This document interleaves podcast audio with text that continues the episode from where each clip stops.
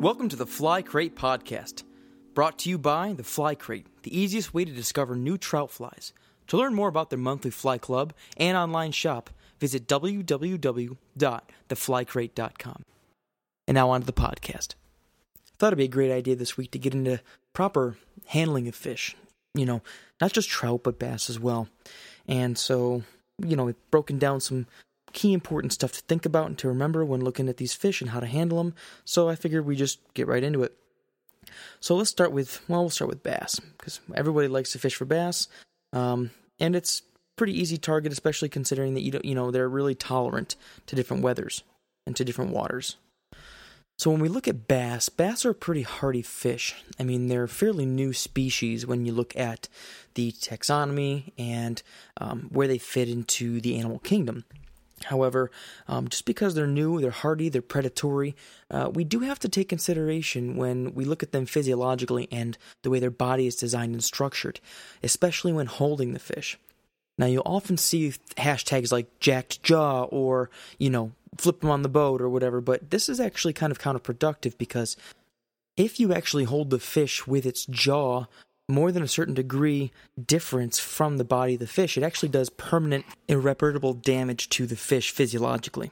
So, you know, the best practices for holding a bass would actually be if you want to grab it by the mouth, okay, either keep it straight up and down, but then use your other hand to brace the body on the underside, okay, um, with a wide point of contact and if you need to hold the fish up, which you know I'm all I'm a proponent for, um, you know, quick releases, hold the fish up, supporting most of the weight from the body and controlling from the mouth. Okay, and this is for both smallmouth and largemouth. But uh, remember that yes, they are they are hardy fish, but in a sense that they survive water well. Um, they may survive out of water a little longer than, say, a trout would, but try not to keep them out of the water that long. You know, uh, if you have a live well, make sure that it's extremely well aerated and taken care of. But remember that it, it's usually just better to put the fish back um, quickly after maybe a quick photo. Um, so a lot of guys like to flip the bass into the boat. Uh, I typically don't do that. I'll, I'll either net with a rubber net outside of the boat or into the water from the bank, or get down and actually get my hands in the water and grab the fish in the water. Um, this is not that much harder to land the fish. I think a lot of the time, uh, the guys that flip the bass, bass into the boat are doing it for speed and um, to make sure that the bass is in a, in a place where they can get a hold of it in their own, you know, neck of the woods, if you will, in their own comfort zone. But uh, I don't believe it's probably obviously good for the fish um, if you have the capability. So when uh, we take a look at anglers who fish in tournaments, um, you know, it's not everyone's goal sometimes to protect the fish, but I think it should be everyone's priority in the long run. Uh, also, when we're talking about, um, you know, using flies, it doesn't ever hurt to use a barbless hook.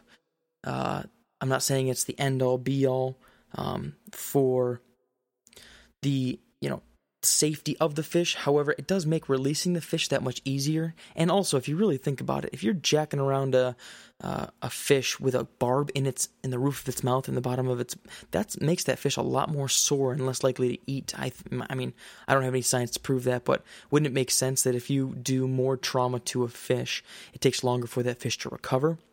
And so, I would suggest going barbless, unless of course you're you know somebody who is trying to keep fish which, hey, if you're willing to keep fish, um, then none of this really applies to you, okay? Uh, however, I still suggest being ethically humane. Aside from the flies, um, the actual hooks themselves, you know, try to try to use techniques that are very similar to those you would use for trout. And so, um, being mindful of some things that I'm about to get into. So, why don't we transition uh, into trout, and that way, you know, a lot of the stuff can apply for bass in some way or another. All right, so one of the biggest things I notice with new anglers or old school anglers, it really doesn't matter, but people who not are in, who are not intentionally going out of their way to be mindful of the fish is they keep the fish out of the water way too long. So when it comes to you know the uh, when it comes to trout, whenever we hook the fish, okay, remember that they breathe with wa- oxygen from with oxygen under the water. So, um, and typically running water provides better oxygen, and low temperature water provides better oxygen levels. So, typically, I don't like to keep my fish out of the water, especially small fish, longer than 5 10 seconds. But, you know, there is a magic rule that, you know, for normal sized 12, 14 inch fish, for trout, that is, remember that they probably want to at least, at least less than 30 seconds. Um, there's quite a few individuals that want to keep them wet entirely, but this is just one of the biggest things I can think of is don't suffocate the fish.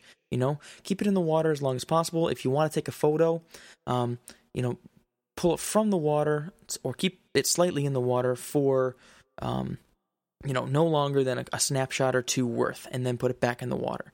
And so that's one of the things that and you know it's pretty easy to, to remove the hook under the water. It's pretty easy to measure the fish under the water. It's pretty easy to take really cool and interesting photos of the fish while it's half in the water. As long as that water is running through the mouth through the gills um, it's going to prolong the or, or inevitably make the the fish have a better chance of survival in the long run.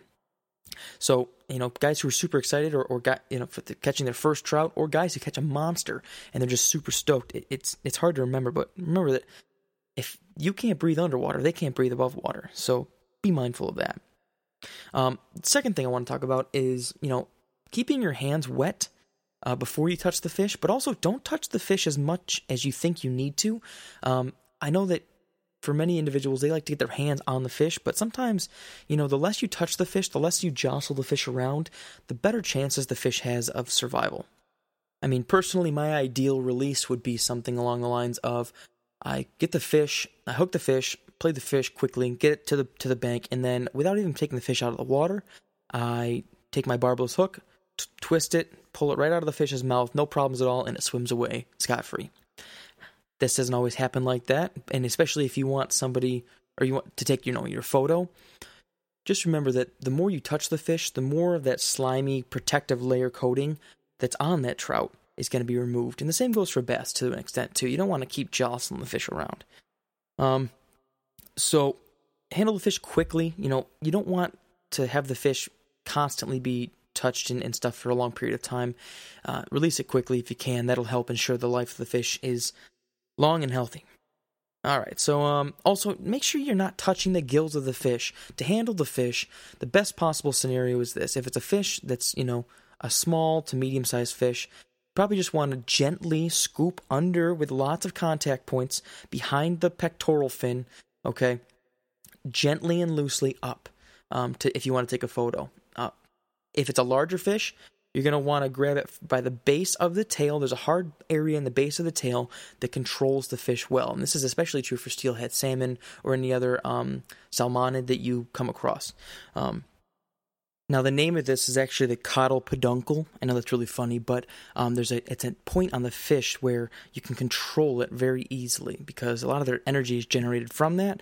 And if you have a good grasp of the caudal peduncle, which is the area where the fin, the back, you know, fin, um, the tail meets the the skinny part of the body of the fish, um, you're going to have better control of that fish. Um, make sure that you know whenever you ensure the, the release that that fish is strong and healthy. And to do that, you want to make sure that you're not uh, you're not holding that fish and doing that, you know, your photos or whatever. As long as you feel like you need to, try and do it as quickly as you can.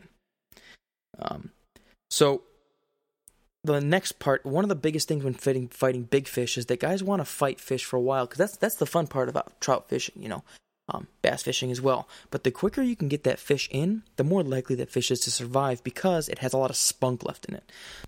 So you want to fight the fish as quickly as possible, and that might mean using a little heavier tippet, or that might mean um, being a little more aggressive. But play the fish the right way and play it in quickly, and um, don't overexhaust the fish if you can help it. And our last thing I want to talk about is um, this is actually kind of one of the controversial topics when it comes to uh, the new age fly fisherman, fly fisher, is nets. Now, nets, if you're fighting, if you're if you're fishing for small fish, um, probably not completely necessary. But when you're talking about control, Now, one of the things we want to talk about earlier is, is keeping the fish in the water. Well, one of the best ways to do that is to use a floating net like that of uh, like a wood net, or even some of the newer nets by say Fish Pond or by um, uh, like Rise. Any of those uh, really nice uh, new kind of alloy nets. Um, they do a really good job of floating, keeping the fish controlled. Now, you don't have to necessarily touch the fish, but if that fish is in a rubberized net, I want to key that, you know, be key on that again, rubberized net. Um, it's going to do less harm than, say, having to hold the fish tightly. That's if it's a hot fish and removing the, the hook, you know. It also could also protect your hands because you don't want to have that fish thrashing around and and um, and grabbing the hook, uh, you know, with your finger or something like that. So, um, I personally, for large fish, I, I bring a net with me. Um, even for small fish, if I can't seem to do the job the right way by controlling them under the water, you know, or even quickly above the water with just my wet hands, um, then a net is a key tool in keeping the livelihood of that fish in the forefront of my mind. Um, so I might catch flack for that, but you know what? It it does a really good job um, when applied and utilized the right way. And so, you know, applying the same trout techniques, as, except for handling, to bass, um, I, I definitely think that there's a good chance that, you know, the catch and release community needs to recognize that, you know, you don't want to take it overboard. You still want to enjoy yourself while you're on the water, but sometimes it's it's more beneficial to spread awareness without being that condescending jerk. And so when I look around at different, uh, for example, um, forums or online communities on, like, say, Facebook or Instagram, there are some white knights out there that want to try and tell everybody, you know, that what they're doing is wrong, blah, blah, blah, blah, blah. There's a better way to do that. We need to recognize that if we're going to spread the good word of catch and release, there are definite moments when it, is important to take fish from a stream. Okay, for example, um, the Provo River.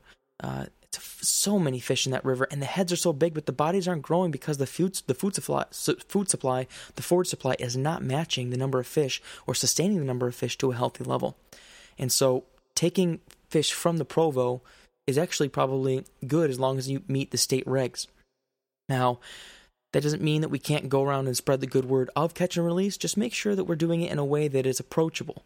Nobody likes to be barked at. So if you want to if you want to teach someone how to do something appropriately, you need to do it with a caring and tender, you know, way about you.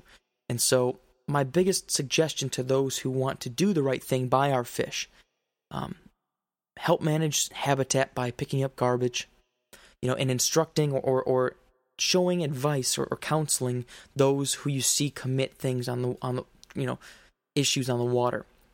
Showing people the proper way to catch and hold and release fish. Showing them that and, and being honest with yourself that when you make a mistake own up to it. You know i've i've made mistakes before. I've thought i had a good hold on a fish and lost it. And i mean i have a great video demonstrating that. I caught a lot of flack for dropping my steelhead but to be honest with you um, it goes to show that even somebody who's experienced at handling fish can still make mistakes when they're not on the ball. The fish was healthy and happy and swam away, but um, it's definitely worth noting that you need to keep it in the forefront if you want, especially small fisheries that you personally take great pride in. Make sure you're doing things the right way, and you know if it if the fish are healthy, catch and release them. If you're starting to notice that um, there's quite a few fish and they're starting to become undersized, then you know apply some state regulation, but you know whether depending on where you are, and keep a fish or two, eat a fish or two. There's nothing wrong with that, and that's another thing is you know just because we want to promote catch and release does not mean that we have to be anti uh, piscivorous or anti pescatarian or anti anti fish eating, and so we have to remember that you know just because we do something one way doesn't mean others can't do it their own way. But by learning the proper catch and release techniques, making sure that our bass, our trout, our crappie, crappie, our salmon, our lake trout, whatever it is that you're fishing for, our pike, are healthy, that is something we can all do because we all appreciate the fisheries that we love and have grown to love. So uh, make sure you take care when you do so. That's all I have, guys. This was Colton from Twig and Timber Outdoors here with the Fly Crate podcast. Hopefully, that was informative, guys. If you did, make sure you let us know because we work very hard to try and give you guys what it is you need and want to know. Tight lines. And until next time, guys, I'll catch you guys on the flip side.